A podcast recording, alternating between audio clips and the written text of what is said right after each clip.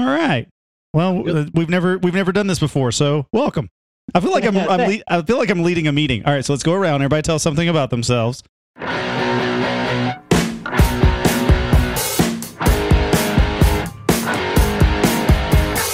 Have you learned nothing? Oh, good. I thought you wouldn't notice.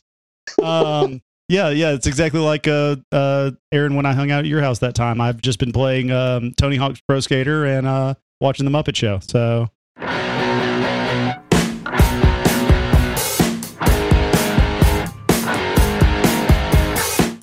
Okay. Three, three, three two, two, one. Clap. Come on, Ben. Cool. None of us are in music, right? This is not important. We don't...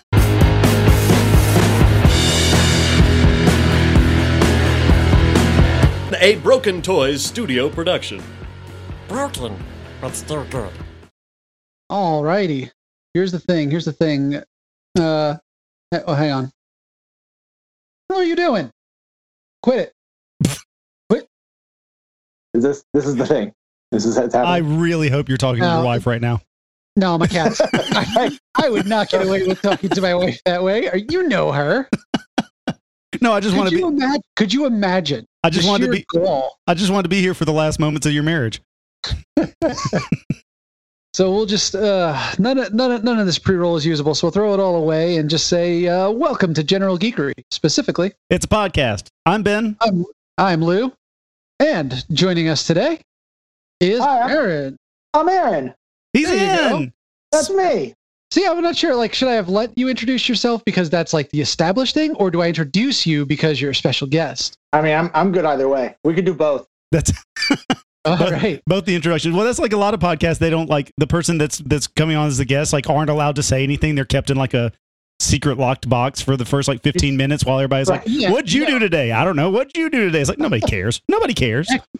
I'm just going to no, sit silently in the corner. Here. Yeah. Yeah. No, for sure. Not here. Like, we're going to make you do the heavy lifting. We're going to oh, take great. Break. Oh, yeah. We've prepared. So, so everybody probably knows that, you know, we mentioned often that we work in Trello and actually organize this chaos.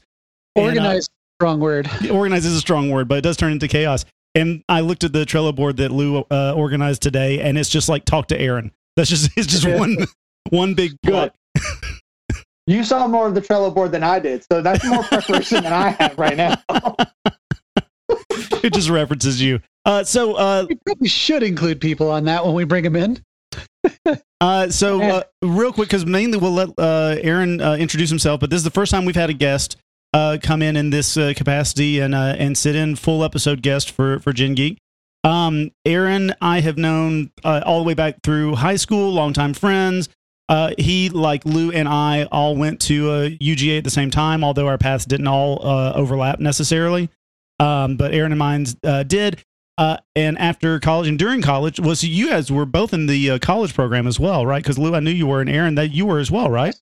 I did. Mm-hmm. Yeah. So, uh, so, so Aaron's uh, paths with uh, Disney and Star Wars are deep entrenched and deep rooted. So, uh, but instead of me telling people why you're you're great, why don't you tell people why you're great? Ah, yes, the beginning of every good date. Let me tell you how awesome I am. uh, yeah. So I, you know, I, ha- I have some Star Wars experience. I'm a, I'm what you would call a nerd, um, and oh. Star Wars would probably be the primary outlet of my nerdiness, um, not the sole, but the primary. Um, yeah. So I, I, I don't remember. You know, a lot of people have all these great stories about the uh, the first time I saw Star Wars, and this. You know, I don't have that memory. I don't know when I first saw Star Wars. It just it exists in my life for all time and eternity, which is, I think, the way it should be. Well, that was um, my first question. Yeah, sorry. I, I, I, yeah, I have no, I have no recollection of that. Um, but I have seen, I saw all the prequels when they came out in theaters. Nice. Um, I have since seen every Star Wars film in theaters when they released The Force Awakens. Um, A M C did that big, like, come and watch all the movies. Um, and I at I was like, I've, I've not seen all of them on the big screen. Um, so I bought a ticket and was there for forty-eight hours and watched every single movie. Did you stay um, awake from that amount of time? I may have slept through part of episode two, Um, so that love story just doesn't hold the attention always. Um, and it was also at like three o'clock in the morning when that when that movie was playing. I was a little sure. out of it then. As long as you um, didn't so, Empire Strikes Back. That's the yeah. Oh no, I was wide awake for for the. Um, and then that led right into The Force Awakens, which was a super cool experience that I shared with uh, a very good friend of mine that I was working with. Um, and then my wife came for Return of the Jedi and Force Awakens. uh, she was like, "I watched the last one. How about that?" Like, all right, that's right. All right. So what uh, what order did they show those in? They they showed those in timeline chronological order. So we did one through six, and then right into seven. Okay. Okay. So, so when your when your wife showed up, she got to see uh, The Force Awakens and um, M- Muppet Forest Moon. Correct. Yep. Yep. That's, yeah. And and she's at the point now where I've said the words enough times that now I can say an uh, an episode title and she's or a, a number and she's like, I think I know which title that is. She's pretty good about that. Um, cool. I cannot say that I'm as good with all of her nerdy things, but you know, it's a thing. Um, I, so yeah, so I, I which one is it? Yeah, um, I've seen all the movies, obviously a million times. I've seen the despecialized ones. I have the V H S nice. Tapes before they were changed. Um, I have the Blu-rays every time they release a new set. Molly unfortunately sees it and goes, "Oh, we we got to buy that again, don't we? Is that, we got to buy this one more time, huh?" Um. Yeah, so I've seen the despecialized, I've seen the, you know, the four Ks, the, the, if there's a version of the films, I, I put eyes on them, um, probably more than once, um, uh, including both the original holiday special and the new Lego holiday special, which I was very happy with. I liked I, I thought it. It was the Lego holiday special. Yeah, there was a new Lego holiday special, and I loved it. I actually um, thought, I, I was, I was not misled, but I thought that they were going to do, and I don't know why I would think this because it would be terrible. I thought they were going to take the exact original holiday special and just yeah, and just put it just into Lego. And I was so interested to be like, Lego. is this is this going to be a second train wreck? What is going to happen? Really happening. There's a terrible dance scene and the whole not the stormtroopers come out. It's, it's great. I feel like in Lego form that would actually work though. It like, might it might land. Yeah, you like you like yeah. That's like I'll give it to them. Sure. Um, I I collect many things. I I. I have multiple lightsabers. I have a, a little stormtrooper statue of me. Um, I've built my own stormtrooper armor. Um, nice. Are you, are you yeah, going to submit to the five oh first? I will. Um, there's some there's some shoring up of some things I need to do. This has been a multi-year project, um, but it, yeah, so I, I plan to submit. And it's you know it's a clean, straight white stormtrooper. So I'm. I'm that kind of nerd. Um, I have invested many dollars and many hours, um, and I've had uh, the, the the very unique opportunity to to work with uh, a few people in the Star Wars universe. Um, uh, I was able to to meet and work with Ben Burtt and Matthew Wood, um, who are the original. Well, Ben Burtt's the original sound designer for for Star Wars, and then Matthew Wood did the prequels um, and the voice of General Grievous. Um, I've worked with a couple actors. I had an opportunity to uh, work is is a stronger word than I would use, but inter, have an interaction with Mark Hamill um, at a, a Celebration conference. Um, totally off the cuff. He was a super chill guy. Um, was real happy to answer questions, just kind of hang out because um, I was working at the convention. Um, I've been to Star Wars Celebration multiple times. Um, yeah, so I'm I'm I'm I'm pretty dyed in the wool Star Wars nerd. I'm and, I'm in it, and uh, and not just emotionally and mentally, but physically too, right? Because uh, because you're coming to us directly from the core of all things uh, Disney and Star Wars, right? Correct. Yes. Yeah. So I, I have I have been to ba- to Batuu. I have nice. Seen the edge of the galaxy. I am familiar with the black spires in the outpost. Uh, you know, I, I I have seen the things. I've tasted the food. I've eaten the drinks. Uh, you know, I, uh, I do some things. You mentioned I, the lightsabers earlier. Uh, I yes. Did you build a lightsaber? I did build a lightsaber. I built a lightsaber almost as soon as they would let me. I was one of the suckers that jumped in as soon as I could. Um, and I, you know, I, I went into it uh, fully understanding what I was, you know, I was like, look, I get it. This is ridiculous. It's like two hundred bucks. This is a lot sure. of money. Um, and as a, as a grown man, I really struggled because like, it's like two hundred bucks. I don't know about that. Um, But, you know, at the end of the day, I was like, yeah, I've wanted to do this. Yeah, I've wanted my own lightsaber for so long. I, I just got to get this out of the way. If I don't do it now, I'm going to do it one day. It's going to happen. I might as well just go do it. Um, and I went and did that. Looking. What's that? They are incredible looking lightsabers. They are amazing. And the experience is phenomenal. Um, my wife came with me because you're allowed to bring a guest. Uh, and... when we finished and left, she was like, that was super cool. Um, she's like, she's, she likes the films, but I wouldn't call her a fan of them. Um, okay. Yeah. And she was like, that was really cool. That was, that was worth the money.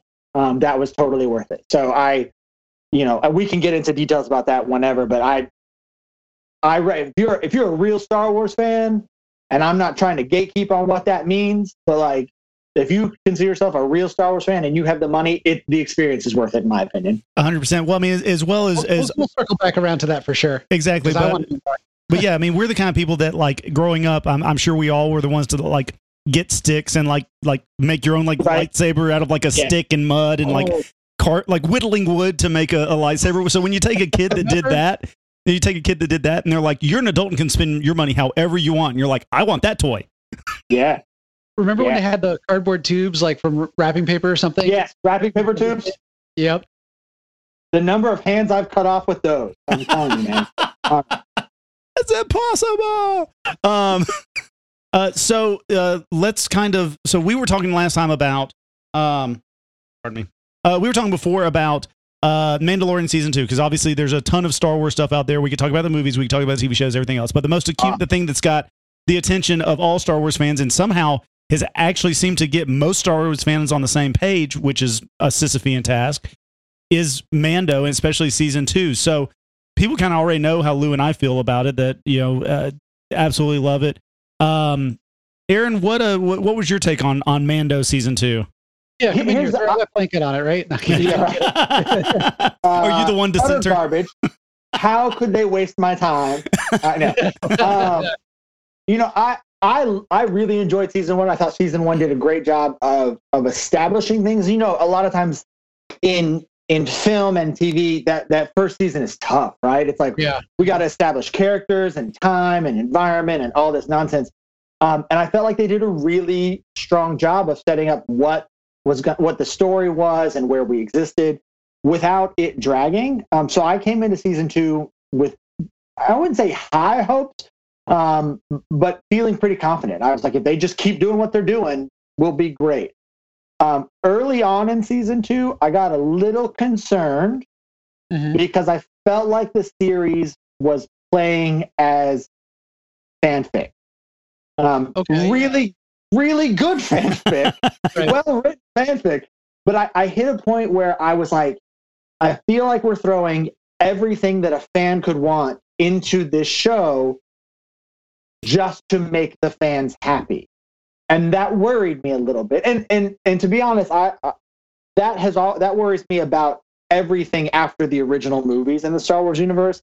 I feel like in the prequels, in the sequels, in the T V shows, I feel like there's always this expectation that it has to connect. We have to, so-and-so has to cross paths with this other very important person so that we can all sit in our chair and go, oh, that's the thing. I know the thing. Right? It does It does, It does. does set a, a, a standard that's kind of hard to meet, because you're exactly right. I've never really thought about it in that, that context, but people aren't really watching to, like, it's not like getting on a roller coaster and be like, I'm just going to ride this roller coaster and just wherever it takes me is where it takes me. The people, to your point, kind of look and they're looking for the Easter eggs and they're looking for the, like, oh, I know this thing from that thing I liked when I was a kid, as opposed to being like, there's a new thing that you might like as much as you like those things as a kid. Right. Um, and for me, that's uh, one of Q B B Y, Darth Vader was just starting the plans for right? the Death Star. Uh, he was already in the Endor system, and he couldn't have been wherever you guys put him in that show. Right. And like, that's, that's always like, and, and to me, I, I love the, just the universe that Star Wars exists in, you know, like right. I've been playing the video games forever, and you know, every time a oh, new game comes out, people are like, oh, or do I get to be a Jedi or not? I'm like, look, just can we just for a second, just, just you can live in the universe and not worry about what Luke is doing or where Darth Vader is? Like, can we just, there, it's a whole universe. The right. number of people in the on this planet I've crossed paths with versus the universe, come on. Um, but yeah. you know, but at the same time, I get it. You know, like I, I understand that you wanna you wanna have a little fan service. Um, mm-hmm. So I, I was a little concerned about halfway through the season that I thought we were doing it, it, the show was doing too much too fast. What what uh, aspects like what what raised red flags for you specifically? I, you know, I wouldn't even say red flags. I would just say there was there was some yellow caution going up, and I was like, oh, I don't know what this.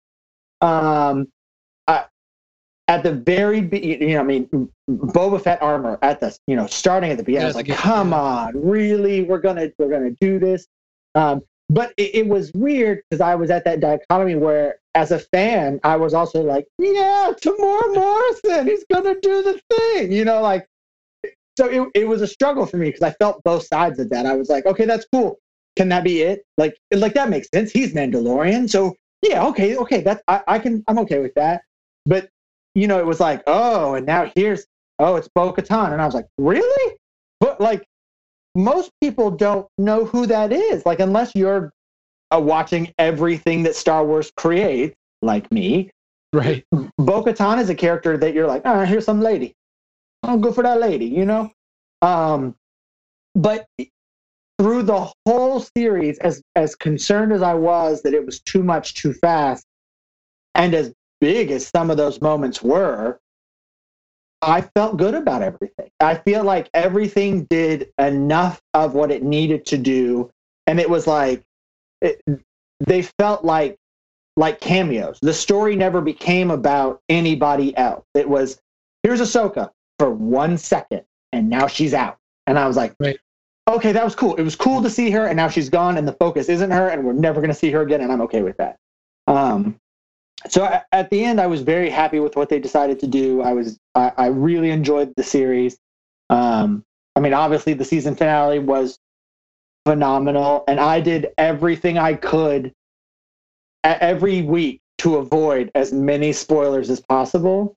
Right. Um, And I that Friday I saw one thing in another place that I that is usually safe, and it was I don't know if you guys saw it, but Mark Hamill sent out put out a tweet on that Friday that was just seen any good T V lately, and that was all he put. Uh... And I was like, and I was doing something else, and I happened to cross that tweet, not even on Twitter because I avoided Twitter that day.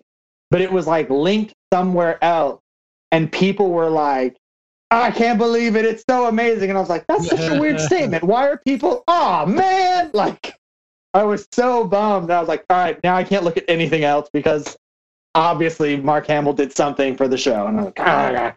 So um, I think I know the answer to this, but specifically for The Rescue, um, did you feel like it was on the heels of that? Did you think it was too much fan service? Were you happy despite it was too much fan service, or do you think it was just enough of like, we got to see him be badass and he's in and he's out and he's gone? Like, where did you kind of land on that? I, I think I think it was I think it was it was it was enough. Um, I don't feel like it was too much. I I feel like like the mo- like the rest of the series, I feel like it skated that edge. I think right. we were right on that edge, um, but it was done very well. Um, I think it was good that we don't get kind of the younger Luke that kind of, that that's a little too talky. Like, I like that right. he stayed silent through the majority of that episode.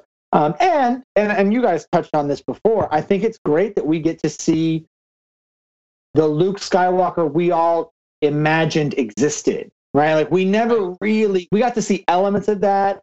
You know, the the barge scene with him jumping around and do, you know, it's like, oh, that was kind of cool. And like, it, we saw elements of parts of that. Um, but he was always one still so fresh. I won't even say untrained, but untested. Um, that, that when, when those tests were put in front of him, he had to kind of struggle through that a little bit to find his footing. And I feel like us, you know, based off the time frame where we're at, he would be a much more confident, better tested individual.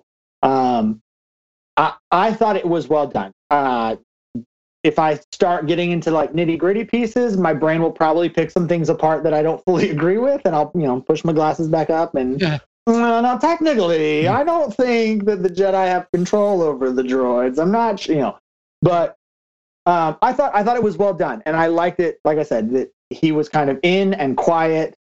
He did his thing. He's gone, um, and I am hopeful, like the rest of this season, that that's the end of Luke that we see. Right. Um, as as the story continues, wherever that I, I know people want closure with Grogu. I'm kind of in the other camp where I'm okay with things going the other direction. You know, like. Right. I, let's continue with Mando. Let's see what else his life has. Now that, you know, this planet's different and he's got these allies and this and this and, you know, the Darksaber. And I, I'm okay with being like, Grogu was great. He's in a he's in a temple somewhere and you don't get to know what that's like. Like, he's in a temple somewhere. That's that's a different story for somebody else's book or comic book. Like, let that go. That's my opinion. Right. Um, and uh, yeah, no, I'm, I'm on board with that. It's one of the... To me, one of the powerful th- powerful things about the Mandalorian series is this is not a Jedi. This is not Sith. Yeah, yeah. And it's not even. Um, it fits in the timeline, and obviously we had overlap, but it's not even part of the Skywalker saga, really. No, or at least not the told part. Like we we've delivered Grogu, and clearly we're seeing. You know, we're starting the temple again, and we're gonna lead into the Force Awakens. But Grogu didn't play a visible part in the Force Awakens that we know of, so. There's some other story there, and this is kind of, there really are no other active Jedi. We basically saw everybody who's still around yeah. in The Mandalorian, so there's only one place for Grogu to go. He's gone. We can go back to The Mandalorian and see someone who's who's not a Jedi, who uh, may be therefore sensitive, because it can express itself in many ways. Sure, yeah. Um, you know, Han believes in his blaster, but yeah, seeing some of these other lenses I think is great, and I, I think you really uh, kind of drove that one home, you know. Ben and I have been dancing around that idea for the past few episodes, but it doesn't have to be about that. We've we've it done doesn't. the thing, we've delivered it. Now it moves on, and yeah, yeah you know, baby baby Yoda is cute, Grogu's awesome, but let someone else write that story. And honestly, I I might wait the first few episodes or the first book or two before you know, wait for someone to tell me it's good before I jump into it, because I'm kind of kind of yeah. run out on Jedi. Yeah, yeah, and and I think that's fair. You know, I think for. Without going it down this rabbit hole, for, for as much disdain as episode eight got from so many people, mm-hmm. I really enjoyed it because I feel like it took a lot of the expectations and flipped them. Um, I wish it was a, a whole separate, I wish it was out of the Skywalker saga, because mm-hmm. I think that was the biggest problem, is reconciling it with everything that had happened. Yeah. But I, I, I, I, as a standalone film, I really, Ben and I have talked about this, and probably disagree a bit, but I really enjoyed it as a standalone film. But yeah. it, just, it was I, so dissonant in the series. I do yeah. agree, I agree with both of those points. I, I do like it. It's in much the same way that I I really like Superman, but I don't like Man of Steel. Like Man of Steel is, as we've said several times here, Man of Steel is a really good movie. It's not a good right. Superman movie, but it's a really, right. really good movie. Um, likewise, you know, Last Jedi is, that's a really cool movie. I don't think it fits in with the tone and the direction that everything else is going. But then again, yeah. you've got three movies that apparently have no direction. They all start right. in a direction and then kind of canter off to a, a different direction. Um, but Aaron, to your point of, you know, Grogu maybe being gone and just never coming back, uh, or th- with the brevity that we see with uh, with Luke, um, there was a the me of probably two years ago would be so upset that we get to see Luke and then we get him for just this little amount and then conceivably just gone. Um, right. But it kind of scratched an itch for me of like, I we all wanted to see, and especially with Last Jedi, we all wanted to see Luke in full form. Uh-huh. And he, just seeing him, you know, flying in his X-Wing and being in full form and then piecing out just scratched that itch just enough that I'm like, I'm yeah. okay now. I'm okay now. Well, and I feel like it, and obviously I, I have no idea what, what the plans are at, at Lucas headquarters or Disney headquarters. But I think, I mean, if you think back when Disney acquired Star Wars, there were so many books and so many comics and so many things that were canon that are now pushed up into the Legends category, and we're seeing a lot of those elements come back now with, you know, Thrawn and all these other things. Uh, and I think where where Mandalorian season two has ended allows a great jumping off point for a lot of things that have happened through season two, so that Disney or Lucas or whoever can go back and say, all right, so the Mandalorian went to Tatooine and he got Boba Fett's armor. What happened to the sheriff after he left? There's a whole series of books or comic books ready to go right there. Luke came and got Grogu and then he left. There's a whole series of books and comic books, right? You know, like all of these books that all of us nerds bought and read because there was no Star Wars outside of those books. Yeah. Now there's that opportunity to build that universe back up again. Um, and for as angry as, as everybody was, and I fully admit that I was one of them, I was optimistic, but cautiously so, but upset that there's years of knowledge in my brain about things that aren't real that now really aren't real. Like, come on, right, man. Yeah. What, well, what's the over-under on, you know, Chewbacca getting crushed by a moon again? That's, yeah. Like, that was a cool thing. I, I knew things that didn't happen that now you're telling me didn't happen in the place they didn't ha- like, come on. You're right. Like, but I think I think now Disney and, and Lucas are at that point where they're like, we're ready to start rebuilding some of that universe and pulling, obviously not everything, but elements of that are going to come back again. Um, we've already seen some of those things come back in, in Rebels. We've seen some of that in the more recent Clone Wars seasons. Um, I think we will continue to see more of that universe building as the new movies, the new series, n- new books, all that stuff keeps coming. Right, and that's yeah. unique to, to Star Wars, I think, beyond any other I P, is it's not that you're basing new products or new uh, movies and T V just off of three movies, and that's all the characters and all the world building that you have to deal with. You know, all of the people that have read and written all of these Star Wars books and, and fanfics and comics and all of that have created this entire backlog that anybody that comes on board and is like, well, I wonder if people will like this. Well, you've already kind of done your your test subjects. People have already kind of given you that feedback back that they're gonna gonna like that stuff. So that being said, as far as stuff going forward, um, what's your opinion on everything that's happening right now, uh, Aaron, with uh, you know, the the book series, you know, the the the possibility of some movies coming out, uh, the ones that have been canned, the ones that have been s- switched over to Disney Plus. What's your your take on? I, that's a broad question. Uh, what's your take on everything? Yeah. Well, so how do you feel about the future of everything? You got two uh, minutes. I, um, it's a glorious three-hour tribute to all the Star Wars. Uh, you know, Thanks, Sam. I think, I think, I think the universe is set up for a good future, and I think we're going to start to see. Um, uh, I don't know how to explain. I think we're going to start to see some tangents happening within the Star Wars universe that I'm excited for. And, and the reason for that is there's so much that happens in the universe that isn't for everyone, right? Like, as a Star Wars fan, there are certain things that I am interested in. Um, those things being Star Wars, but there are things in the Star Wars universe that you're going to tell stories about that I'm going to be like, eh. Um, I'm excited for the High Republic and whatever that brings. Mm-hmm. Is that a series that I'm going to go and read? I don't know about that. Like, that's not, in my brain, that's not a, a, a time frame or a setup that I care about current. Now, a right. lot of that may be because I have no basis in that. Um, I mean, the, the closest thing I can get is, like, you know, Knights of the Old Republic, which is a phenomenal game series, but yes. that's not even what, like, th- these books, if I understand the timeline correctly, is before even that. Right. So um, I don't have a basis. I'm not passionate. Like, they announced it and I was like, that's cool. That's it. Um, I, I'm really more excited about uh, seeing some of those developing stories, like the, the, the Rogue Squadron film. Is it a film, T V series um, that they're working on? I think, you know, I, I love to see a good dogfight. You know, let's, let's see these hotshot pilots. You know, I like to think of like a like a, a young Han or a Poe, but a squad of these guys um, going out there and, and doing their own thing. Um, I'm excited about the the Bad Batch series, um, but I'm a sucker for the Clone Wars. Um, I, I don't know that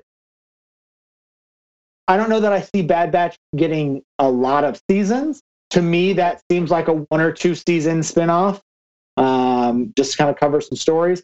But they do such weird stuff. I think they can get into some weird niches of things that will set up, you know, I think I think we're going to see more connection. I, I would I would love to see more. Excuse me. I would love to see more shorter run stuff. I would love to see more. I would I would if I have ten seasons of T V, I would rather have like five two season sets of yeah. different shots, vignettes through the universe, different takes than two five season ones or one big ten season epic. Like, don't Agreed. give me that same story for ten seasons. Let's let's change yeah. it up. Yeah, I think I think that's the way to go. And your your trepidation towards uh, the High Republic, I kind of share that that same sentiment.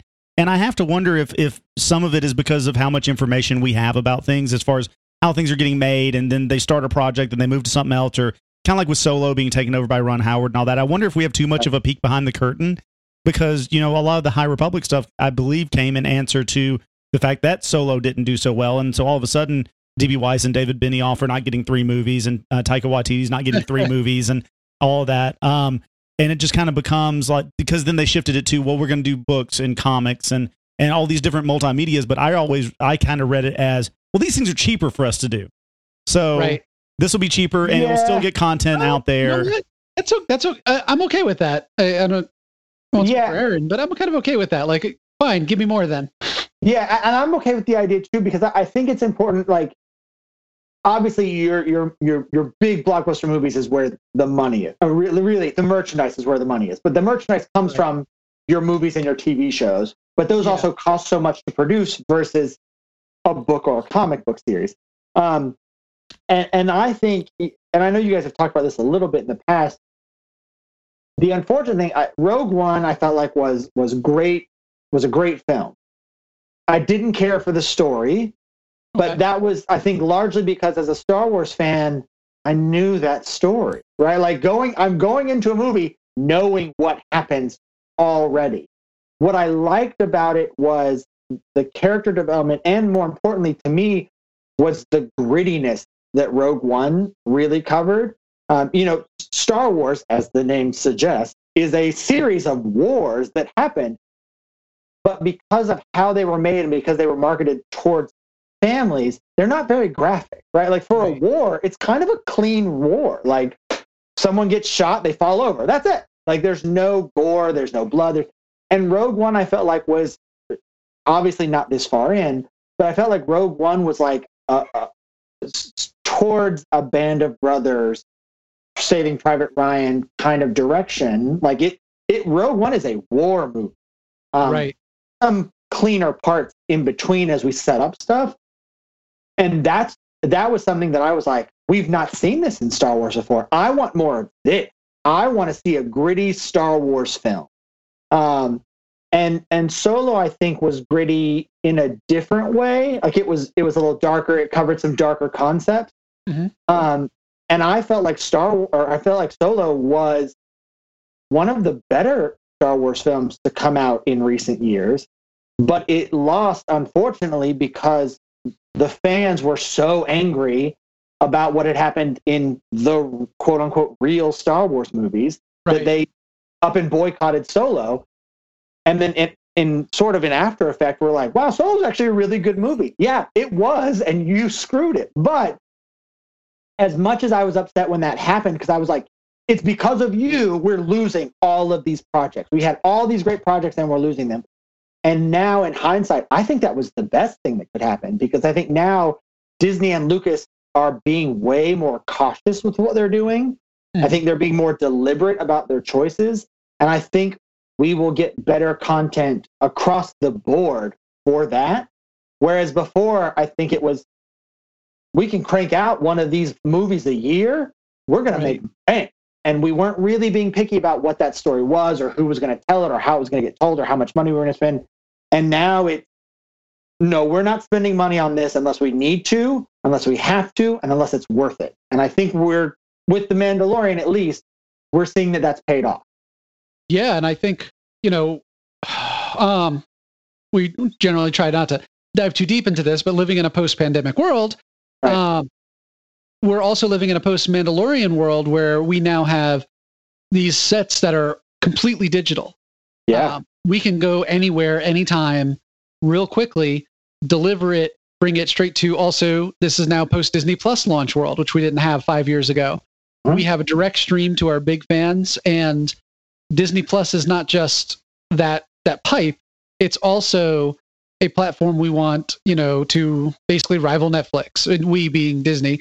You know, yes. This has to go to everyone. It has to appeal to everyone. So we're going to be dragging people in. Uh, the distribution mechanism is a bit different. Instead of sending them to the theaters, or in addition to, but right. This is now uh, something that Disney controls that pipeline. They can keep their costs down. They can digitally generate backgrounds anywhere. No more set, you know, or limited set building, which, you know, okay, maybe you like practical effects and maybe there's some lost art there, but you can, you can take these things. You can be more considerate and you can spread out a bit. You're not looking for, um, if you haven't a big blockbuster, you have to have a big name. I don't think it's any coincidence that, you know, Solo was its own movie. Um, we need we need big names to attach to things. They were talking about, you know, ten, eleven, and twelve because everyone knows the Star Wars, the the Skywalker saga. We, you know, we don't, I think you're right. You know, we've proven we don't need that anymore. And this kind of, in a way, um, there's a future we didn't see, but in a way, there's a lot we're going to get out of this that I think will We'll pay off for the broader universe. Yeah, I, yeah. Love, I love the idea, Aaron. I love the idea that you kind of see it as a silver lining of like, well, maybe we're getting something better out of it than than what we were expecting. Because you look back and like for so long we were always like, oh, well, we have these three movies, but there's a prequel uh, series coming out. Cool, prequel series came out. I was like, well, but we need the ne- we need the three sequels to like round out the story, because even though Lucas was like, I made one, and then I'm Lucas was like, right. I need twelve. Um, and then eventually landed, like, I guess everybody just kind of landed on the nine. It's like, no, it was a nine story arc the whole time. Um, yeah. But I think the dangerous line that they walked and, and apparently didn't really, weren't able to walk that tightrope tightrope is with Solo and Rogue. Those are, at least in my opinion, those are like E U books. So, so people, but people that are get, just now getting into Star Wars and they're like, oh, I saw seven, eight, nine, or I saw seven. And they're like, oh, I'm in the Star Wars universe now. And like, oh, they're putting out another Star Wars movie. And Disney and the moviegoer, I think, were both like, oh, this is going to be as big of a spectacular and, and all the money that those other movies made. And it's like, and maybe I set the bar too low and just step over it. But I expected those two movies to be E U just icing on the cake. And right. But you're right, though. I mean, I think Solo, I, I think it was Solo was one hundred ninety-three million dollars budget, some somewhere on there. And they made like three eighteen, so the movie didn't lose money. I mean, we're not talking about yeah. we're not talking Percy Jackson here. The movie made money, but Disney goes, yeah, but this made whatever a hundred some odd million dollars, and the other movies made an order of magnitude more, made billions. Right. So yeah. so Disney's like, that's not worth our time. So you know, it's that right. dangerous line they walk, and I think people had the wrong expectations going into the movies. Yeah, well, and I think I think we're already seeing how Disney is playing that project a little bit, in that, you know, we we've Disney has announced the the Rogue Squadron film, and we've already said, oh, Patty Jenkins is doing that, right? Like, right, yeah.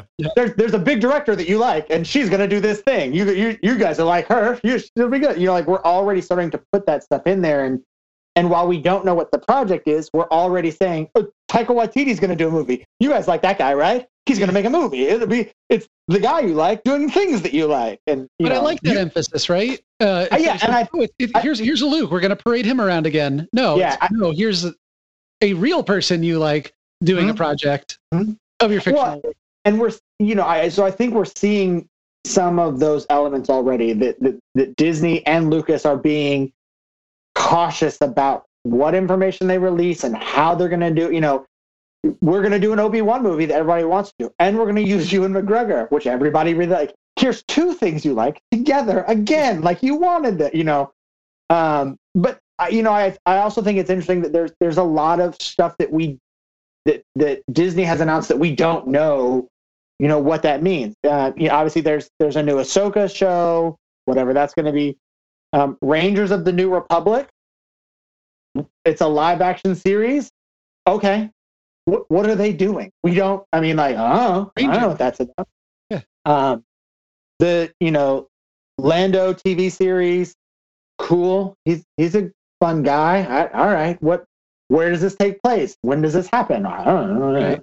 Um, the new uh, Andor show on Disney Plus. I think that'll be interesting. I, I'm expecting that to be much darker, based off the little bit we learn about him in Rogue One. Like, he's not an upstanding. You know, we no, not at all. Think of like, you know, the Empire, bad guys, dark, evil.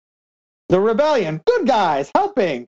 I think this is gonna really get into that good versus evil thing a little bit. Like, like, are you good when you're going to such bad lengths to get good stuff out of it? Um, I, I, I Star Wars tackle that at some point in a in a yeah. good way. Like, they have not managed to really hit that. Yeah, uh, Cantubite can do jump in a lake. Right.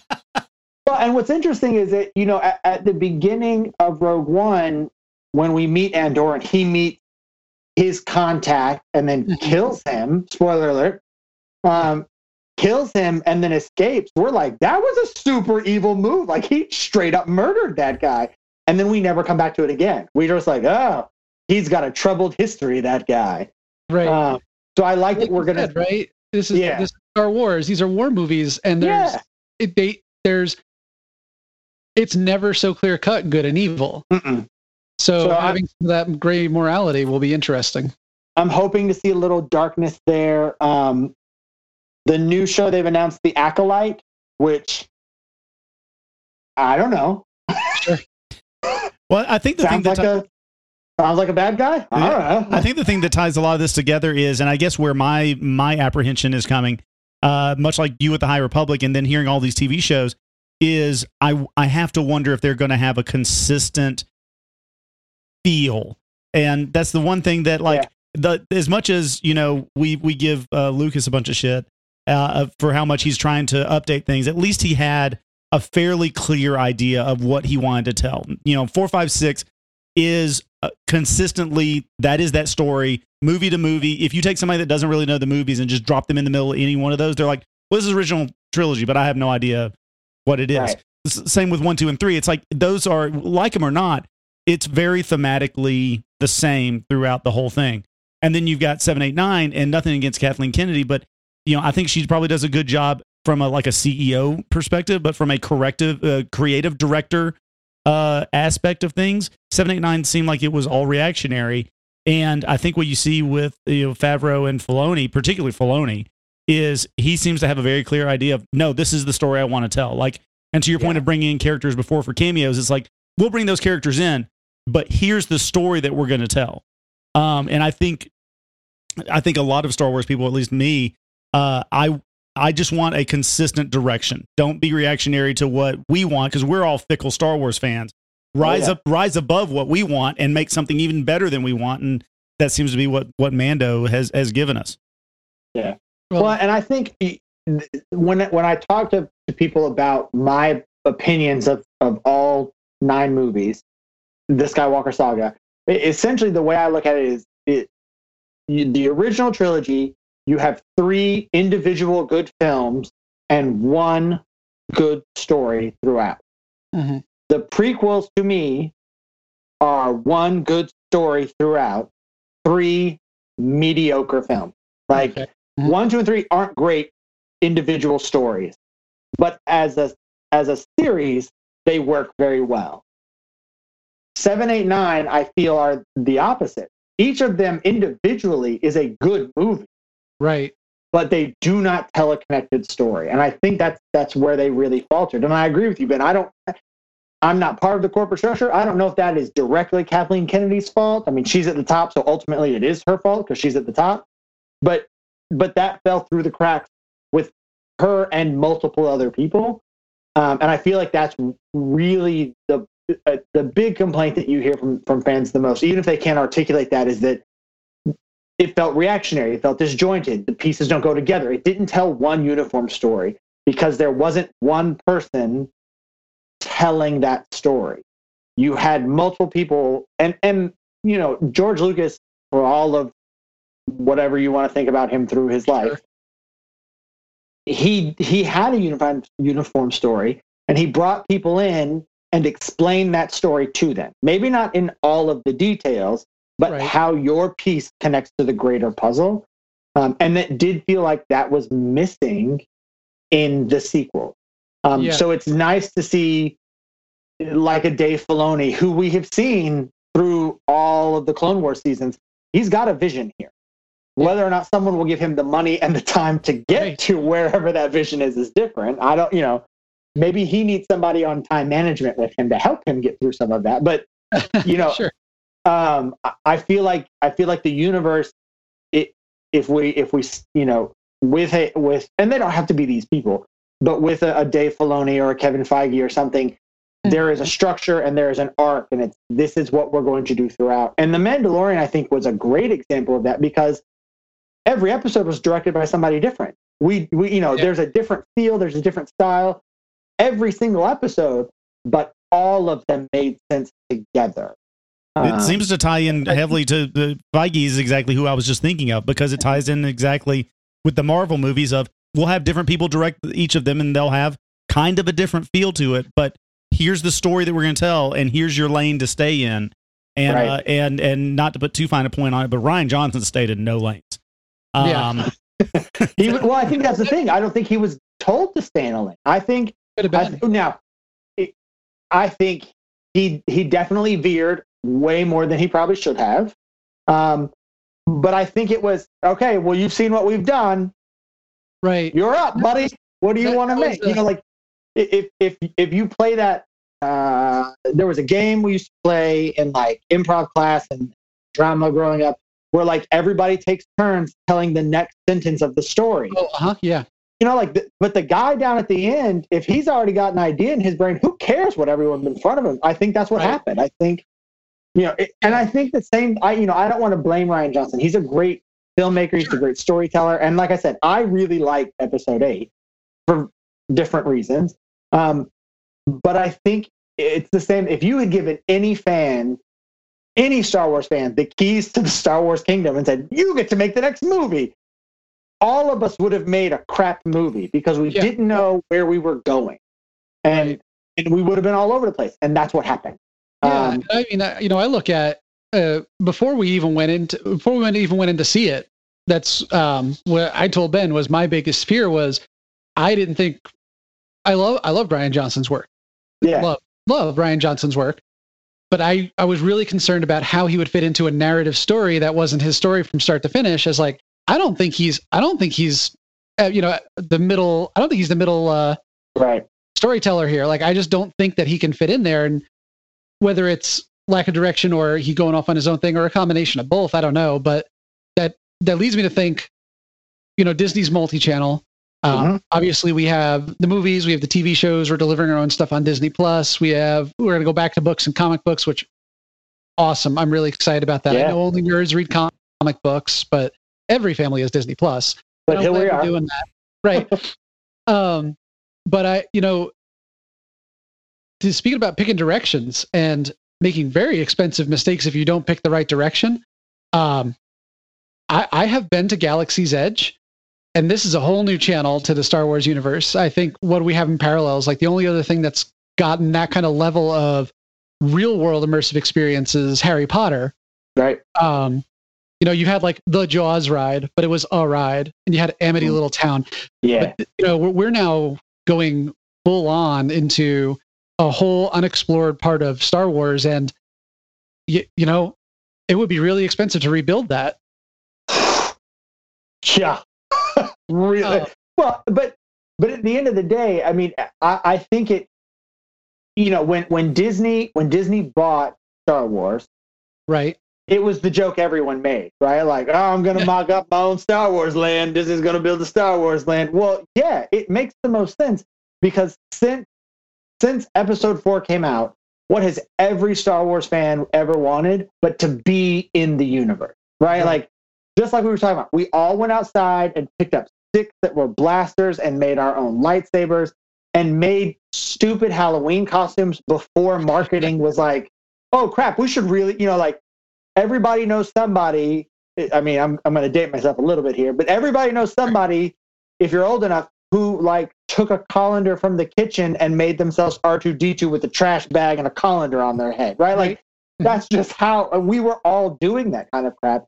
So it makes sense to be like, well, if we can make it nice, we can sell whatever we want. And that's, I mean, and Disney is, if they've got nothing figured out, they got that figured out, right? Yeah, they, they have done an incredible job. You know, it's, I was a bit worried because they've been, they've been falling behind in the two thousands and even early twenty tens and in their execution on park things. And uh, the Wizarding World of Harry Potter is really good. And I was, I didn't want it to look bad in comparison, but holy cow, they went all out, and it is jaw-dropping. Uh, as you said earlier, you know, not you know not gatekeeping, but if you're a person who considers yourself a Star Wars fan, whether or not you like, you know, Disney World or the concept of Disney, and you think it's all theme parks, you know what? Yeah, you know what? There is, um, there there there is Fantasyland. You know that that does exist, but go to either park and go see um go see what they've done, because it's it's amazing, and they're identical in both parks, right? Uh, in, they are, yes. Yeah, I mean, more or less. There's like, yeah, but it, yeah, anything you can find in one park, you can find in the other. Yeah. So, Aaron, yeah. For, for those that aren't terribly familiar with with exactly what uh, Blackspire Outpost, Galaxy's Edge, and, and all of that is, uh, why don't you give people like kind of a thirty thousand foot overview of what is that experience, and what what do people find uh, at Galaxy's Edge? Sure. So the so Galaxy's Edge is the official Disney company name of the Star Wars land. Um, it is it is quote unquote the outsiders' discussion of what is where we're going. We're going to Galaxy's Edge. That's Star Wars land. When you get into Galaxy's Edge, um, you are at the Blackspire Outpost. That is the name of the town that you are visiting, um, and the town exists on a planet that hitherto the building of the land didn't exist in the Star Wars universe as far as we knew it. Um, so the town of Blackspire Outpost exists on the planet Batuu. Um, since building and opening the land, there have been books and comic books about or that have referenced Batuu, um, right. either the planet. There's a couple references directly to Blackspire Outpost, but there's also references to other places on Batuu, and characters will like throw it out there um, to help integrate it more fully into the rest of the Star Wars universe. Um, so it's it's it's an outpost. It's an outpost on a on a planet. Um, it is a forested outpost, I would say, but there is wide open, rocky, craggy area. Um, right. It is called Blackspire Outpost because there are giant black monoliths that kind of come up out of the ground throughout town, um, with one very prominent obelisk in the middle of the market. Um, and the the locals all have a different folk story on why that spire exists, how it got there, whatever. Um, and and all of these things are referenced very heavily. And there's a there's a book um, directly about Blackspire Outpost, which if you are a giant Star Wars nerd and you're gonna go to Galaxy's Edge, it's not the best written Star Wars book. I will say that right up front. I don't want to pull any punches. It's not the best written book. Um, but if you're a Star Wars fan, read the book before you go to Galaxy's Edge, because when you go to Galaxy's Edge, it it's sort of like there's all these fun little secrets now that you know. You'll see something and be like, oh, that's the place where this happened, and oh, this is where that thing, you know, like it. As a nerd, it's just a fun thing to be like, oh, cool, I know all this extra stuff. Um, right. But but as you could expect, I mean, Disney has gone all out. I mean, there are there are full size spaceships um, in various places. There are old, worn-down stores that have been there for er- forever. There are brand-new stores that have just been built with, like, you know, super nice Duraplast and all sorts of alloys and whatever. Um, and you will, you know, you encounter a variety of citizens um, that eat, that live and work there. Um, one of the unique things that Disney did with Blackspire Outpost um, is that unlike Like if you go to Adventureland at the Magic Kingdom and you go up to, you know, a skipper at the Jungle Cruise who is in the jungle, right? You know, they skipper a boat, and you ask them about Space Mountain, they know about Space Mountain, right? Like it's like, oh, we're in Adventureland, but you're like, hey, what about, you know, how do I get to Space Mountain? They'll be like, ah, Space Mountain. You're gonna go back out, go past the castle, you're gonna go tomorrow. Like they will answer as you would expect the person to do. Um, Galaxy's Edge and Blackspire Outpost are unique in that the cast that are there have been told that That is where they live. That is their home. They live on Batuu. So if you go to Black Spire Outpost and you walk up to, you know, one of the drink cart and you're like, listen, um, we were thinking about riding, you know, the Tower of Terror. Uh, Galaxy's Edge is at Star Wars, at Hollywood Studios at uh, in Florida and Orlando. Um, it's in Disneyland out in California. Sorry, got it. Um, so if you're like, hey, listen, we were thinking about riding Tower of Terror, that cast member will be like, the what now? You know, you know, Tower of Terror. It's on the other side of the park. They'll be like, tell me about. I mean, the only towers I know are these spires, and I've never heard terror about this. You know, like so. It, early on, there was some frustration from many people right. because they couldn't get a straight answer on like just answer the we, damn question. exactly, exactly. Um, and so you, your your smarter, more well adapted uh, citizens found ways to kind of talk around some of those things. You're like. Somebody be like, I need to go to guest relations. We're not happy about this. And they'd be like, guest relations? I don't know what you speak of. And they're like, if I were to put some sort of customer service area, it'd probably be at the entrance and or exit of whatever establishment you were at. You know, like, right. it, so there's there's been some frustrations. They're working through a lot of that. But but that's the level of detail that Disney wanted. They went all in on this. Like, if you live or work in Black Spire Outpost, that's it for you. You don't know about the rest of the things in Disney Hollywood Studios. Um, for better or for worse, that's the direction they have gone. Well, um, and Lou, to your point about um, all the, the Harry Potter um, stuff over at Universal, um, right. and talking about the level that they've sent their uh, their theming to, I remember Aaron and I speaking back in like two thousand one about about Disney, and this is before I didn't. I came late to the Disney game. I didn't even go to Disney until I was in college.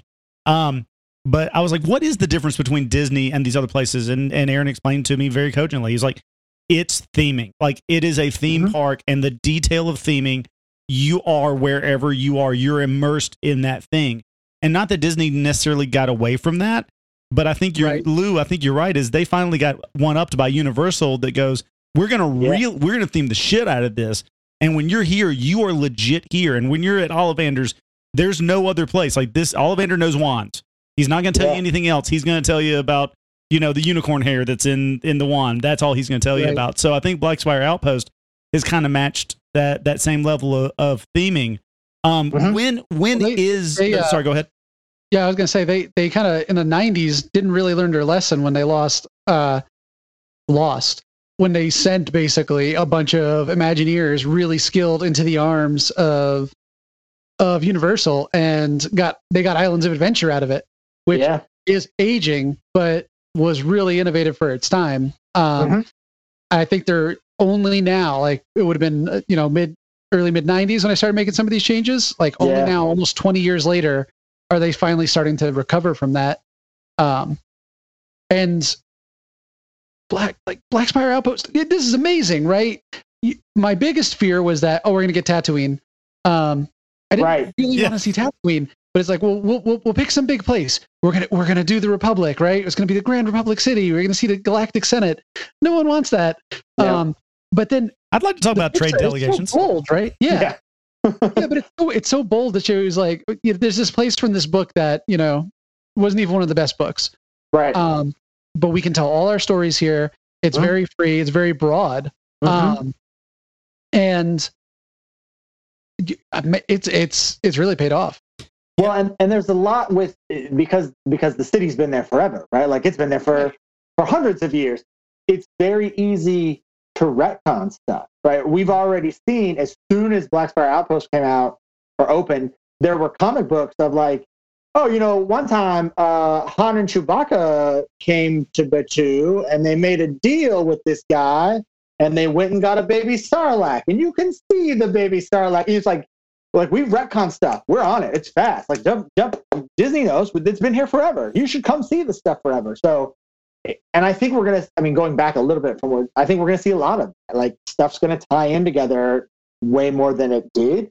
Um, but it feels the like town, it has to do in a physical thing like that, right? Like, yeah, you, you have to go there, accepting that, um, you know. Time and uh, order of operations is going to be a little bit fluid. Correct. Yeah, it, th- things are a little different, um, it, but the land is is amazing. I mean, it, Yes. It, it feels like it's been lived in. Um, the marketplace is fantastic. It smells like you would expect an older marketplace, an open air marketplace to be. Um, there's a quote unquote pet shop. And as you wander over, there's cages and it smells not real bad like a pet store, but it has that faint, like uh, pet, pet story stuff. And there's right. all these different animals that you can purchase and take home with you.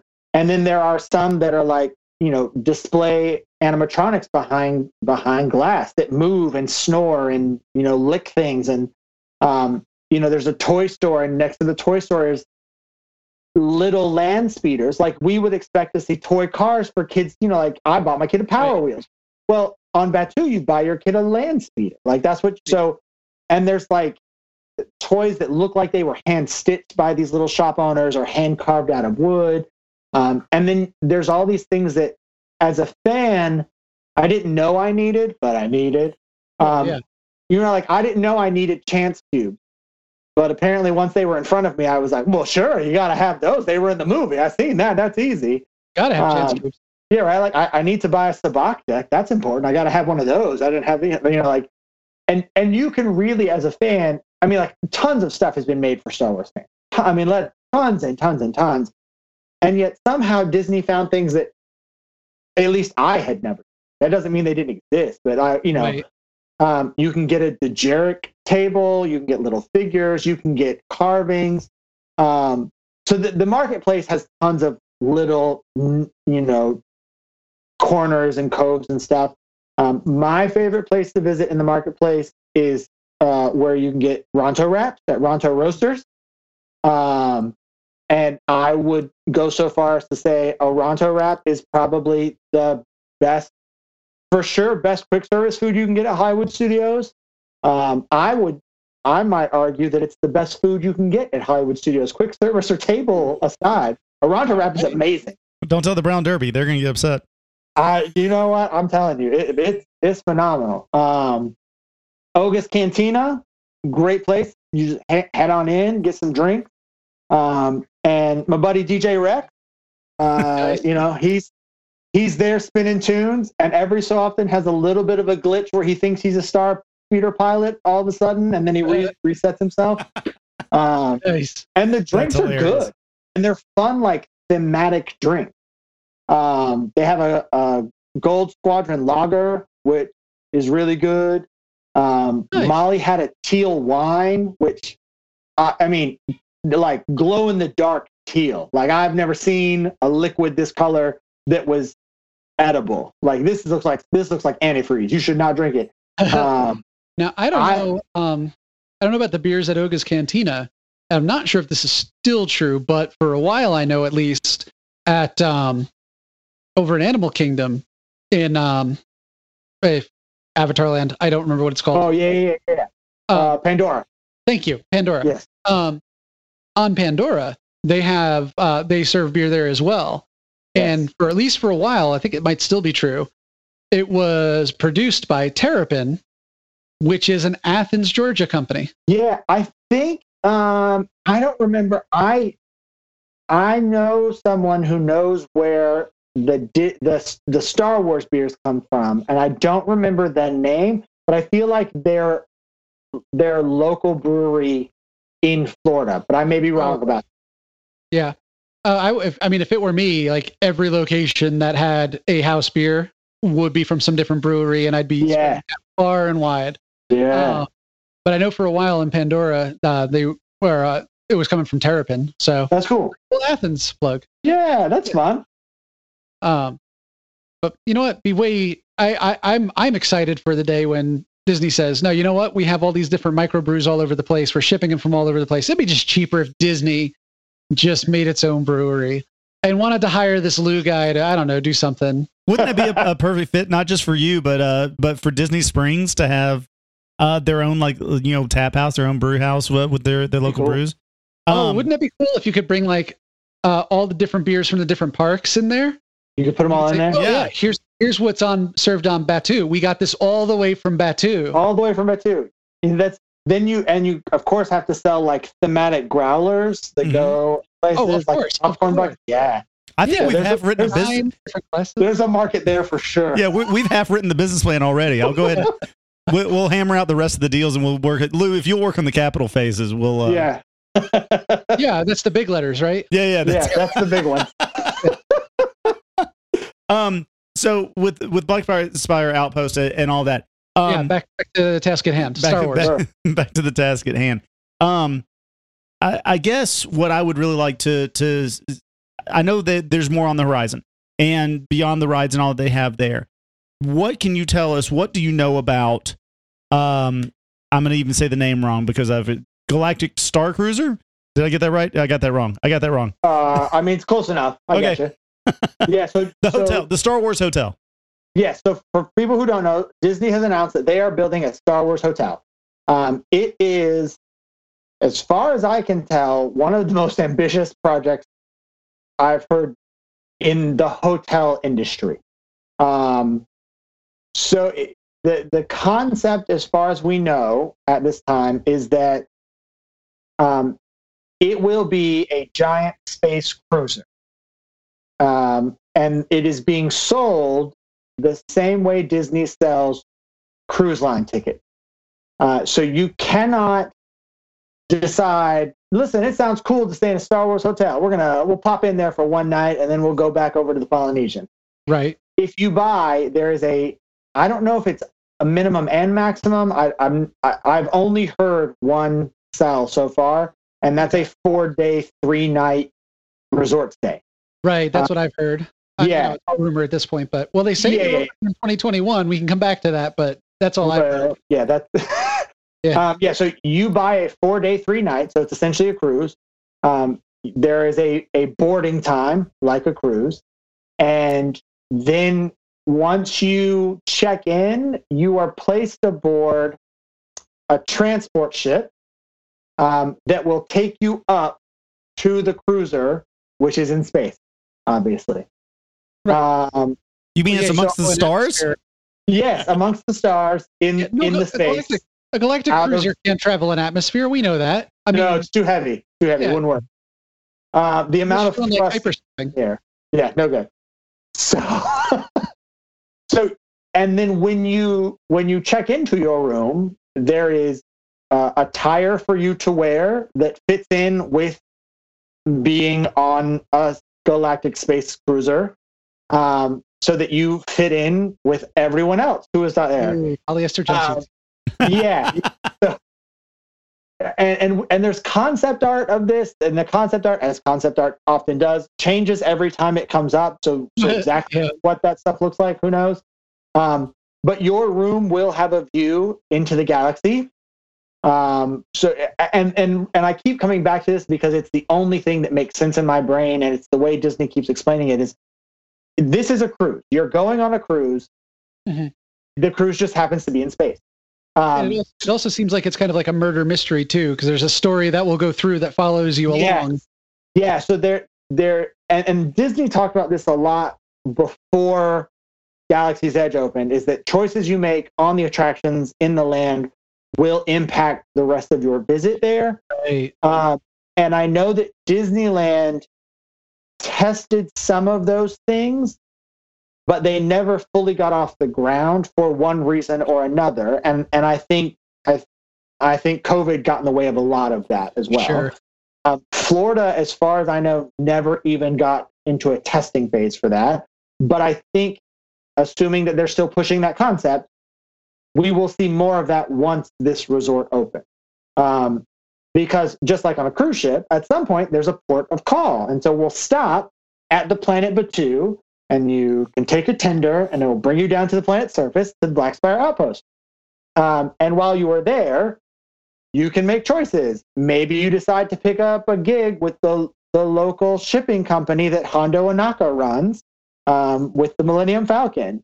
Right. Maybe you decide to sneak into uh, a you know a First Order base and help the rebellion. Do, you know, like there's all these options, and what you do will impact when you come back to the cruise, the interactions you have with people. People will know oh, we heard about some shipping trouble down on the planet. Do you know anything about, you know, like that kind of stuff? So is it like when I have one too many of the alcoholic blue milks and then go, and then I go fly the Millennium Falcon and they're like, you, you ran over, you, you, you, you ran over more kids than Anakin. Yeah.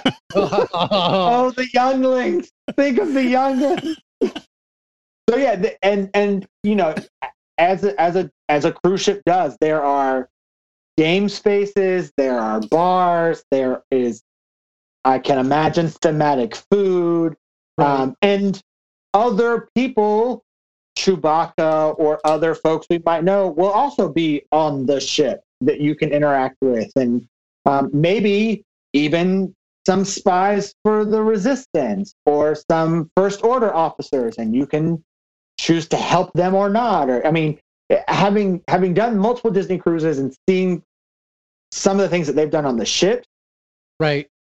I can't imagine. I mean, I can. I have lots of imagination. Um, but to take the things that, that Disney did on ships that are now uh, like a decade old, at least, and yeah. take yeah, and and then having all of that knowledge and all the stuff that they did, and then upping that technology and making it so it doesn't have to be mobile and work in the middle of an ocean. I have high hope.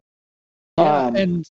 You know, thinking of Disney cruise ships, we know that uh, on the interior rooms, the interior staterooms, they have virtual portholes. Yes. Which I have not seen, but my wife has, and say they look really good. They look great. Um, and having, you know, brought um, you know brought my kid on Disney Cruise, the level of the level of engagement and integration they have with them through their magic bands and the kids clubs. Mm-hmm. Is really impressive. They can locate them anywhere on the ship, not just in the kids club, but on the ship. Yep. And the amount of um, the amount of understanding they have of their habits and how they can interact with them and make them happy, like all the time. I th- they're better at making my kid happy than I am. And knowing that, like you said, taking what they do in the middle of the ocean, yeah, and now bringing it to their data hub. Yeah, where they have lots more power to throw at it, people, lots more staff to throw at it. Uh, I'm. My understanding is that it it's also going to be kind of similarly priced to what you would expect for a price of a Disney cruise, which is not cheap. But yeah, I am, like, here's here's my money. Like, take yeah. it, I want it. Well, and and the other thing that that that keeps coming up is it's not a this is not a big resort. Like it, it is right. not it is not a Polynesian. It's not a Grand Floridian. It's not an All Star. This is a boutique resort um, because it's a niche market, right? Every person who comes to Disney World is not the Star Wars fan that's going to spend, I don't know, let's throw a round number and say five grand at staying at a hotel for three nights. Right. Do those fans exist? Yes. I think you're looking at three of them right now. But you know, it, it doesn't have to be big if we can, if it's, I don't know, fifty rooms. Can we right. fill fifty rooms year round? Yeah, yeah, we can fill fifty rooms year round with that. With that, um, it, it's basically a the way I, you know I understand it from the rumors is basically it's it's a destination within a destination. This isn't correct. Your average Disney trip, and you'll have the ability to go somewhere if you want to. Like you could, in theory, stay there and go to Magic Kingdom, but you're probably not going to. Like maybe what you do is if you just have all the money in the world. Is you do your your cruise, um, you know, it's like a it's like a land and sea. You go to Disney World for a bit, then you go on a Disney cruise. They oh. ship you there on the buses. Mm-hmm. It's all great. Well, it's the same kind of concept where you might do a Disney trip and you might do a Star Wars trip.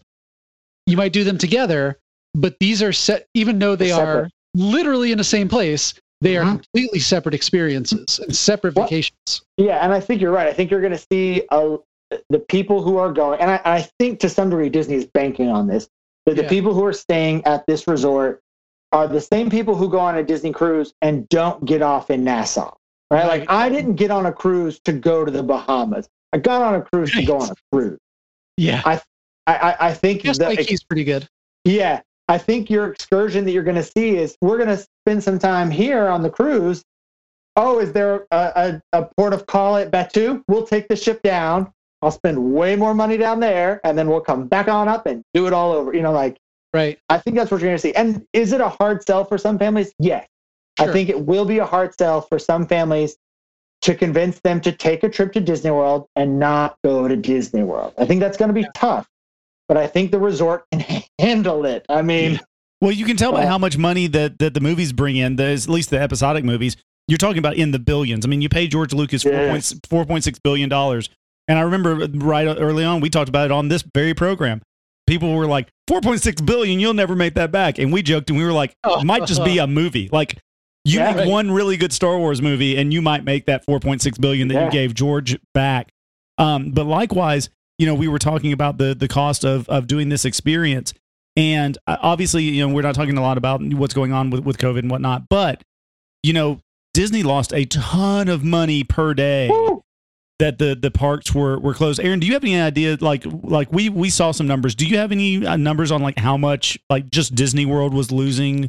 No, the numbers I saw were pretty much the same numbers that you guys talked about before in, in a previous episode. But it, I mean, but to say money they did lose, the company is still losing money, right? Like, let's be honest. All the hotels are not open. All the restaurants are not open.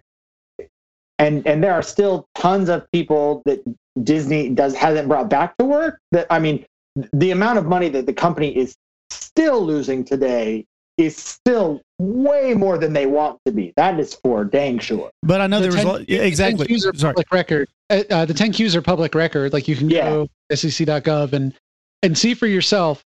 Um, this is not a case of, you know, uh, greediness and scrabbling together the profits for some select few. It is, it, it's not.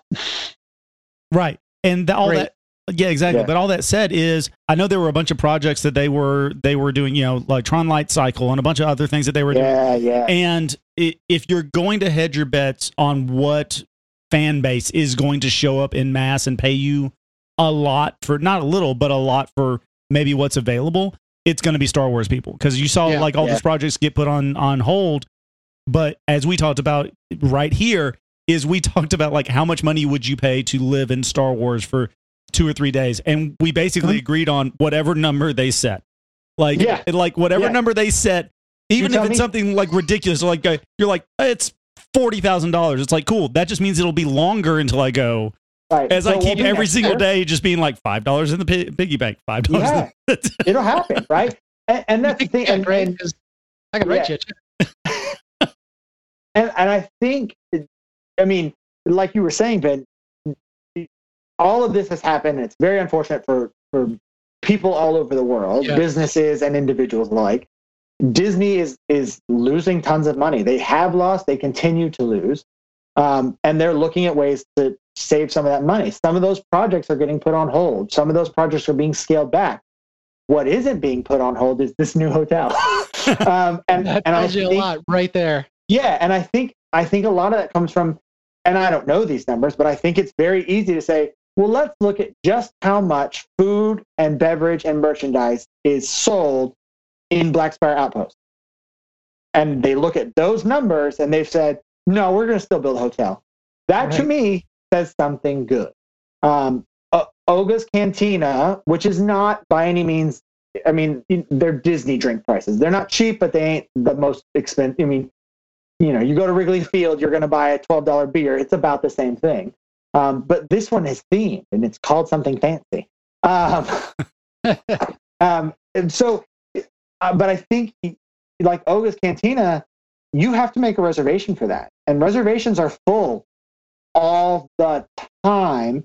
To so people are waiting in line to spend money to buy overpriced drinks, which are good. I don't want to say they're not good. Some of them are weird and I don't need to get again. Um, but, you know, you're you're going to, like, this doesn't happen anymore, right?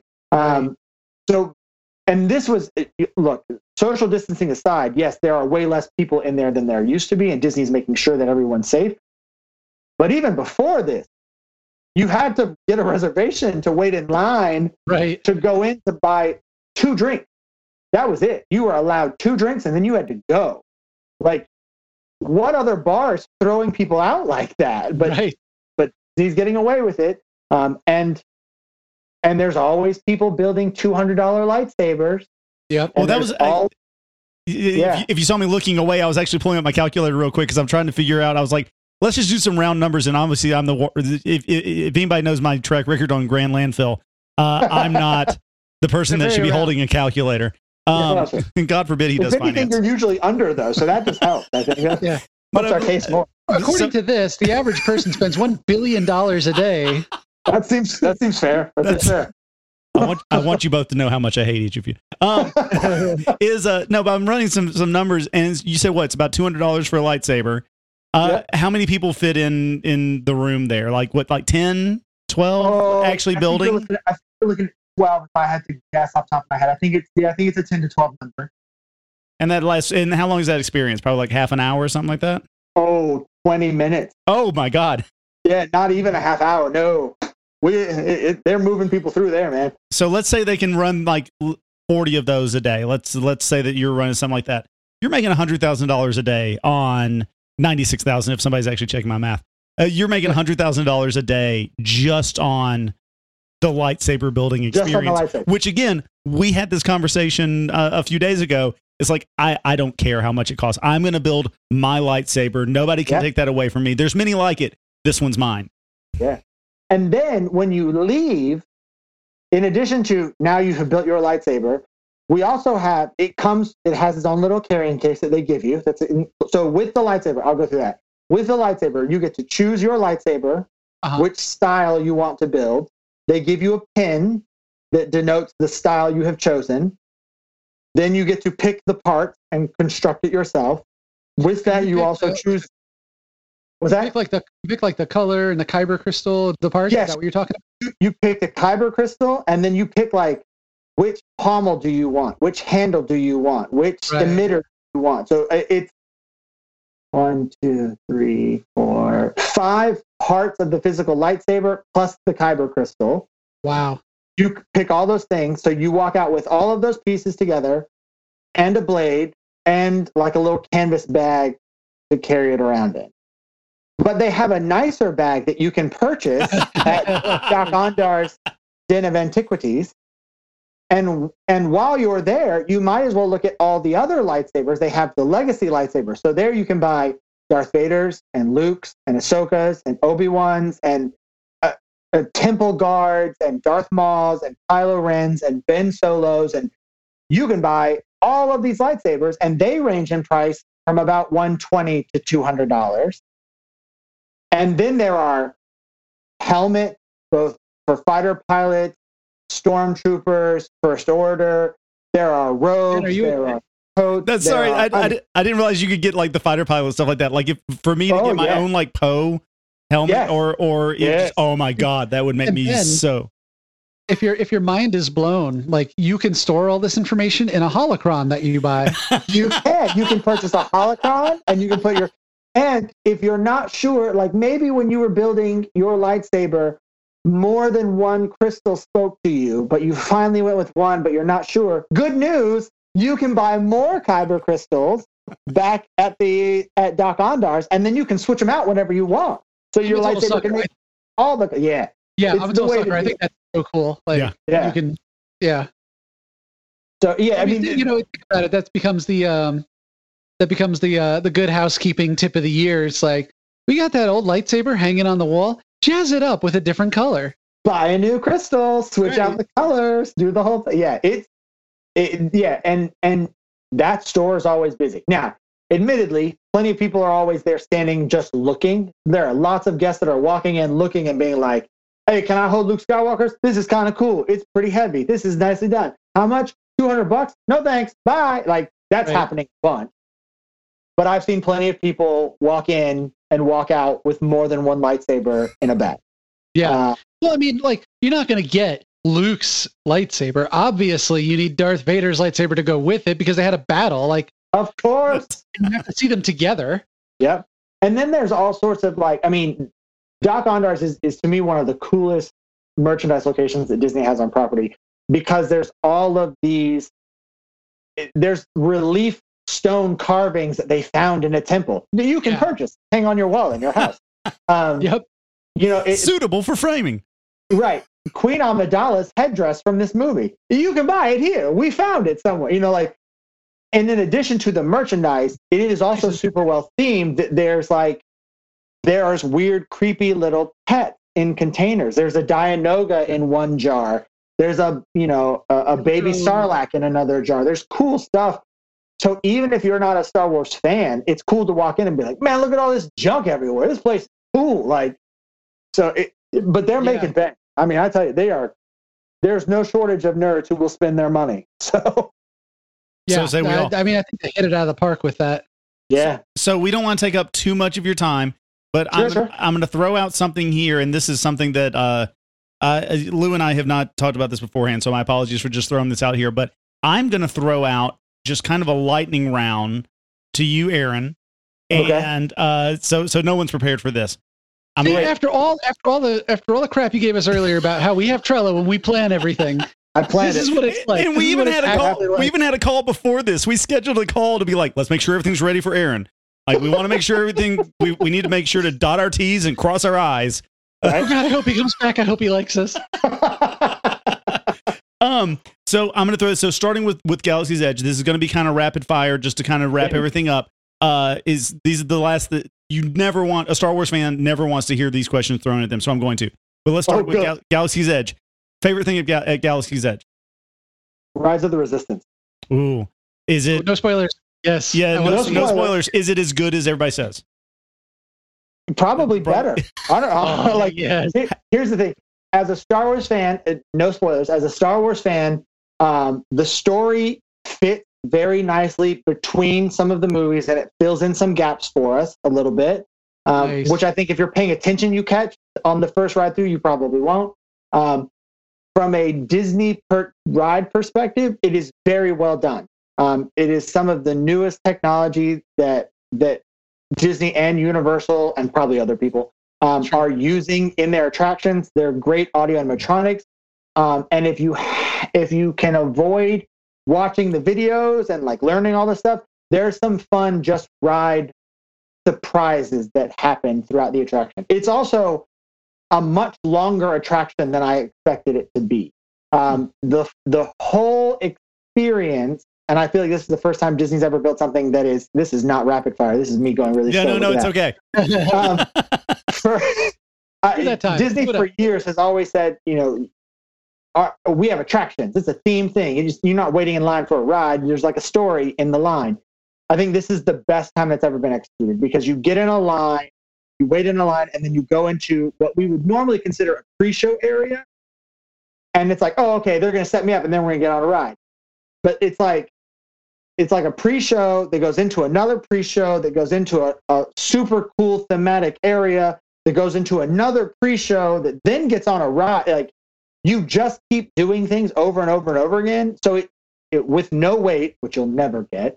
But right. if you were to able to do it all the way straight through, it's like a twenty-minute experience. Ooh, the sit-down, wow. ride it, like I'm sitting in a vehicle that is moving around, that portion is probably like six or seven minutes. But there's so much setup and so many things that happened before that once you hit the first part of that line is going to be tedious for people. Sure. Um, it, it's it's normal line waiting for the most part. Okay. Disney, the Disney Parks Play app, and while you're in Batuu, you can like translate Arabesh and scan things and take on jobs, and that keeps you entertained a little bit. Um, but the first part is really just it, it's waiting as themed line. Um, once you hit that first pre-show, though, stuff is cool, and it stays cool until you exit that location. Um, it it was very very well done in my opinion. And I take it it makes like a top five list for you in in Disney well, World. Yes, very very. Uh, Without thinking through it, I'm going to say that's like a number one spot for me right now. Wow. Um. So along those same lines, favorite Star Wars merchandise you personally own? Uh, my my custom built lightsaber. Not the the nice. nice. Speaks highly. Yep. Uh, character you most want to have drinks with at Mos Eisley? Ooh, you know, I think uh, I think Poe would be a really good time to have some drinks oh, with. Nice. Like, I I have, I have a crush on Poe. Yeah, he seems like he'd be a good time. He's a good storyteller. I could see him having a couple and like, you know, getting up, being loud and like getting into some scruff. I like it. Gotcha. Yeah. Um, along those same lines, favorite character in the Star Wars universe? Mm, you know, I'm a sucker for R two D two. I don't feel like he gets enough credit. Uh, he does a lot, sometimes more than I think he should be able to do, but I'm sure. a sucker for R two D two. Gotcha. For everything light, there is a dark. So who's your least favorite Star Wars character in the universe? You know, Jar Jar Binks feels like he's too easy to pick on. Uh,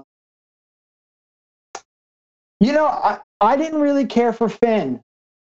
Really? Um, Really? I, I feel like he had a he had a decent setup, um, and I don't I don't I don't blame him for this. I think, right. like we talked about, I think it was a lack of, of oversight. I feel like he he never really amounted to anything of consequence at all. Um, yeah, and I don't blame yeah. I don't blame uh, I don't uh, obviously I can't blame Finn because he's a fa- fictional character. I don't right. blame uh, John Boyega for that, and he expressed. Oh, right. Uh, frustration with the whole thing anyway. He's like, the first movie, the advertising was all me holding a lightsaber, and yeah, then they, they were leading and they were leading towards him being force sensitive, uh, and and kind of the whole the idea of a story arc of a stormtrooper becoming a Jedi is just so incredible, and they just never they it sounded like they wanted to do it, and they just never latched onto it and just never yeah. saw it through. Uh, yeah, I, like the opposite of R two D two, right? Like R two D two yeah. maybe carries more water than he should and has more capabilities. Then all of a sudden, you've got this really awesome setup in seven, and like now he's just basically an ancillary character that gets yeah. I really feel like line, which is kind of a bummer. I feel like the the best thing that could have happened with him, assuming we don't fully rewrite all of the movies, is that somewhere at the beginning of eight, there would have been a line to explain him away. I feel like. He was a solid character through seven. I would have liked something in eight where he's like, listen, this has been great and blah, blah, blah. And I'm going to be a pilot. Good luck, everybody. And he takes off and we don't see him again. I think that would have been. A Poochie. He's got yeah. a Poochie. I'm going yeah. home to my own planet. Poochie's uh, ship exploded on the way to his planet. Oh, bummer. Yeah, like that. That just feels like. I, yeah. I, well, yeah. yeah it, it, it's it's no one's fault. He just. I, I would. You know what? Spin him off, and then let's do a two-season T V series. I'm in for that. Around him, yeah, we can do that. Yeah, there. yeah, absolutely. Uh, while we're on the subject of least favorites, let's move it to the the big side. Is we all like Star Wars uh, in our own way. Uh, if you have to pick pick a least favorite, what's your least favorite Star Wars movie? Probably Episode Two. I, I feel like look, Episode One. And you guys have talked about this when you talk about Machete Order. Nothing of consequence happens in episode one, um, but episode two, I feel like from a from a story, it, it's just hard to get through, man. Like, yeah, the dialogue isn't great, the acting is mediocre. It, it and I just, I, I don't feel that love story. I know they want me to, but it feels so forced, and I feel yeah. like I'm a creeper the whole time. Like I don't want to. So yeah, our, it is. For creepy. So, yeah. So our friend that, that is going through and watching them for the first time, I said she's she's not a kid. She's in her thirties, and she's going through watching them for the first time.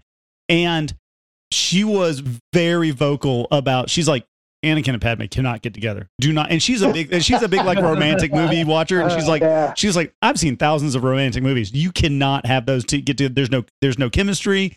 She mm. like he was a child yeah. and she was. I know like technically I guess is what fourteen and nine is what the age difference yeah. is supposed to be in in episode one. Um, but just like nobody was on board with that, and she wasn't yeah. on board with that. So it's fun to see somebody on the outside kind of echo that same sentiment of like, nah, dog, these cannot get together. Yeah. There, I mean, and, and, you know, as a fan and of all the movies, there's decent parts of two. Yeah. Like, I don't want to cut it all the way out, but I mean, Padme's, whole, Padme's midriff is, I mean, come on. The, the Dooku fight at the end was amazing. She's got, she's got some solid outfit choices through that film, but yeah, like in general, I'm just like, oh, I don't need to see this one again on the big screen. I agree. And seeing that many Jedi in one place is, is really cool, but it, the yes. coolness of that does not outweigh the fact that Ewan McGregor, and I love Ewan McGregor. I'll watch Ewan McGregor do anything. Like I've got a poster yeah. of, of Moulin Rouge in the, in the pod pad right here. Um, but like uh, him just walking around a rainy factory is just, oh my God. Like it's so great. boring. There's, there's great plot points. There's some very important things that take place in that film. I don't know how that film has so much importance and is still so bad. Like it's just like, yeah, right. All right. Last question is either the easiest or the hardest of all of them.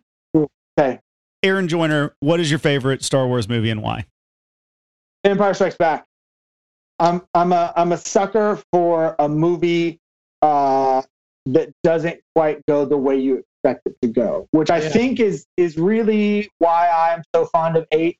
I think it, it threw a lot of expectations out the window. Some might argue too many expectations.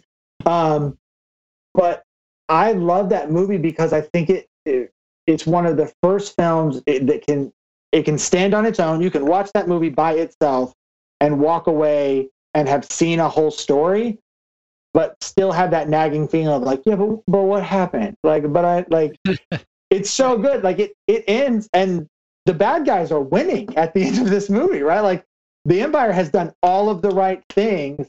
And where are our heroes? Well, one's missing and this guy is super terrible. And this, you're like, oh, this is really bad. Bummer for these guys. Um, I just like the way that movie is so hopeful through the whole thing. And at the end, it just ends on a downbeat. It's like, we can do it. We blew up the Death Star. We can do anything. Oh, but now our friends are gone and my hand is gone and those ships blew up and we don't have a home. And my dad is evil. Yeah, like it's, it's so much bad happens in it. But it, at the same time, that movie doesn't, it's not a heavy movie, right? Like, Like so many bad points, but you finish that movie still feeling good overall about the direction things are going. You're like, yeah. okay, this is this is a this is like a bad Monday. Is they got a case of the Mondays and they're gonna come through it. We're gonna we're gonna get there. Like you still feel good at the end. And I feel like that's that's just good storytelling all the way through. That even with everything that's happened to these guys, you're like, no, nah, I'm I'm sticking with you guys. I'm with you. I'm I'm all the way through this. Yeah, so. it, it's um. It's a, it's a bit of a, it's, it's a, I think Case of the Mondays is a great way to put that, right? Because, you know, Luke falls down uh, a big pit, but this is where we learn, you know what? Pits aren't that big a deal to Jedi. that big of a deal. Through the okay. other side, yeah. And, well, what if you're cut in half? You know, give him mechanical legs. Uh, that's okay. Right. Uh, yeah, I, I lost my hand, but I got a new one, and it basically works exactly the same. And there's there's a there's a path forward. This is a was kind of um, it was a tit for tat exchange. We took out the Death Star. We stopped their ability to destroy planets. And really, and you know, comparatively, okay, they scattered the rebel forces to the winds and, you know, cut off Luke's hand. But, you know, comparatively, yeah, they still stopped them from destroying planets. Right, like, right. You're still kind of ahead, really, even though it didn't go the way you wanted to. It did end on a downer. And it was a slog, you know, it was a bummer for everybody involved. They, for, you never really felt that tension of challenges because they just kept winning in right. war, just, which is fine. It was great. You build that momentum, but now that for the first time they're feeling challenges and they're getting, you know, set back a bit, right. um, but they're still trying. So I, I think that's important to a, to any good character arc is that it, it's good to see, look, they can do stuff, but you have to see them get deflated a little bit. Yeah. You, you have to know, it ain't all roses and sunshine. Like, just because you're the good guy doesn't mean everything works out for you. Bad stuff happens. You'll lose friends along the way. You'll lose appendages. You know, like, stuff goes wrong, and you have to figure out how to come through all of that in addition to the big bad at the end. It's not all blue milk and power converters. That's correct. All right, well, I've got to head out to Tashi Station, so we should probably... Uh... Perfect. Yeah, well, thank you so much for joining, Aaron. We really appreciate your uh, insight oh, into this. We Happy hope you'll come back someday, and we haven't scared you off, especially yeah, with that sudden drop of difficult questions. They were real hard. I'm gonna have to go to suck behave. some green milk right from the teat to get over oh, it. Oh no! Oh, Did you have to put that that image back in my mind? Oh, I've yeah, been purging it for it. years. Yeah, make sure you like jump across with your spear first before you right. spear the fish, then jump back instead of just spearing it from where you are. But do that uh, without the force, because you've separated yourself from the force, but you're still a well, gymnast. Sure. I don't need that. I just remember. I remember how it was. Exactly. All right. And speaking of remembering, I remember that this has been General Geekery, specifically. It's a podcast. I've been Ben. I've been Lou. I'm still Aaron. Awesome. Uh, thank you all for joining, uh, and uh, hope you had fun. Uh, we'll see you next week. We'll bring back Grand Landfill and do some other stuff. Sounds great. See you guys. Bye, everybody. Love Bye. You. This has been a Broken Toys studio production. Yeah, still good. Yay! Yay, we did a podcast. All right, everybody go away. Ooh. All right. uh, I want to make, make mention of this is because Lou, you and Charla are both really good at like telling stories and keeping it concise and being like, here's the story and here's what, what I was going to tell.